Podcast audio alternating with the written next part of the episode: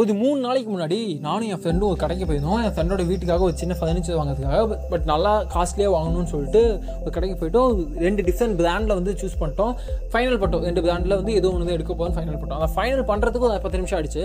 ஆனால் ஃபைனல் பண்ணதுக்கு அப்புறம் ரெண்டில் எதை எடுக்கணும்னு ஒரு கன்ஃபியூஷன் அந்த கன்ஃபியூஷன் வந்து ஓகே தப்பான முடிவு எடுத்ததே கூடாதுன்னு சொல்லி நான் ரொம்ப டைம் எடுத்து டைம் எடுத்து டைம் எடுத்து ஒன் ஹவருக்கு மேலே போயிடுச்சு. அந்த கடைக்காக யார் என்னப்பா தம்பி பார்க்குறீங்களா ஏசி காற்று வாங்க வந்து உள்ளே நின்றுட்டு இருக்கீங்க மாதிரி பார்த்தது.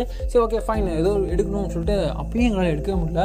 ரொம்ப கன்ஃபியூஸ்டாகவே இருந்தோம். நான் ஒன்று சொன்னேன் அவன் ஒன்று சொன்னான் அவன் ஒன்று சொன்னான் நான் ஒன்று சொன்னான்னு சொல்லிட்டு எங்களால் முடியணும்னா எங்கள் அப்பாவுக்கு அதை ஃப்ரெண்டோட அப்பா கால் பண்ணிட்டு அப்பாப்பா இந்த மாதிரி எங்களால் டிசிஷன் எடுக்க முடியலப்பா. ரெண்டு ஃபைனல் பண்ணிட்டோம். ஆனால் அதில் எது சூஸ் பண்ணது எங்களுக்கு தெரியல அது ரெண்டுமே பெஸ்ட்டாக தெரியுது. இதில் எது பெட்டராக இருக்கும் அப்படின்னு தெரியல எங்களுக்கு தெரியல அப்படின்னு சொல்லி அது வந்து வந்துட்டு ஃபஸ்ட்டு எங்களை விஷயம். எங்களை பார்த்துட்டு சொன்ன ஃபஸ்ட்டு விஷயம் என்னன்னா ரெண்டு விஷயம் பெஸ்ட்டுன்னு தெரியுது இல்லை. அப்போ எது ஒன்று சூஸ் பண்ணிட்டு வர வேண்டியதுடா அப்படின்னா இல்லை இதை விட இது பெஸ்ட்டாக தெரியுது. இல்லை இதை இந்த விஷயம் இதை விட பெஸ்ட்டாக இருக்குன்னா சிம்பிளாக சொன்ன விஷயம் என்னன்னா ஒரு விஷயம் நீங்கள் வந்து இந்த உலகத்திலே பெஸ்ட்டுன்னு ஒரு விஷயத்தை எடுத்தீங்கன்னா கண்டிப்பாக அதை விட பெஸ்ட்டு இதே உலகத்தில் இருக்க தான் செய்யும்.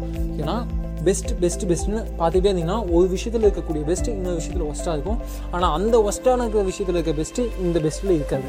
அதனால் ஒன்றை விட இன்னொன்று கண்டிப்பாக பெட்டராக தான் இருக்கும் பெஸ்ட்டாக தான் இருக்கும். ஸோ ஹண்ட்ரட் பர்சன்ட் பெஸ்ட்டான ப்ராடக்ட் இந்த உலகத்தில் எதுவுமே இல்லை. இன்னொன்று நம்ம வந்து தப்பான விஷயம் அதாவது தப்பான டிசிஷன் எடுக்கக்கூடாதுன்னு சொல்லிட்டு நம்ம கன்ஃபியூஷனில் இருந்தே பல நேரங்களில் மீண்டும் தப்பான டிசிஷன் எடுக்கும் ஏன்னா கன்ஃபியூஸ்டாக இருக்கக்கூடிய டைம் இருக்குல்ல அதில் நமக்கு கிடைக்க அது நம்மக்கிட்ட ஒரு ஆப்பர்ச்சுனிட்டி கிடைத்து இந்த டிசிஷன் மேக்கிங் இந்த ஆப்பர்ச்சுனிட்டி நம்மக்கிட்ட இருக்குல்ல அதை நம்ம வேஸ்ட் பண்ணிடுறோம். ஸோ அதனால் நம்ம பண்ணக்கூடிய விஷயம் என்னென்னா கன்ஃபியூஸ் ஆகாதீங்க. ஃபஸ்ட்டு விஷயம் அவசர அவசரமாக முடிவு எடுக்கக்கூடாது. ஒரு- ஒரு டிசிஷனுக்கு குறிப்பிட்ட டைம் எடுத்துக்கணும். கொஞ்சம் ஸ்லோ டவுன் பண்ணி எடுக்கலாம். தப்பு இல்லை. ஆனால் கன்ஃபியூஸ்டாக இருக்கக்கூடாது.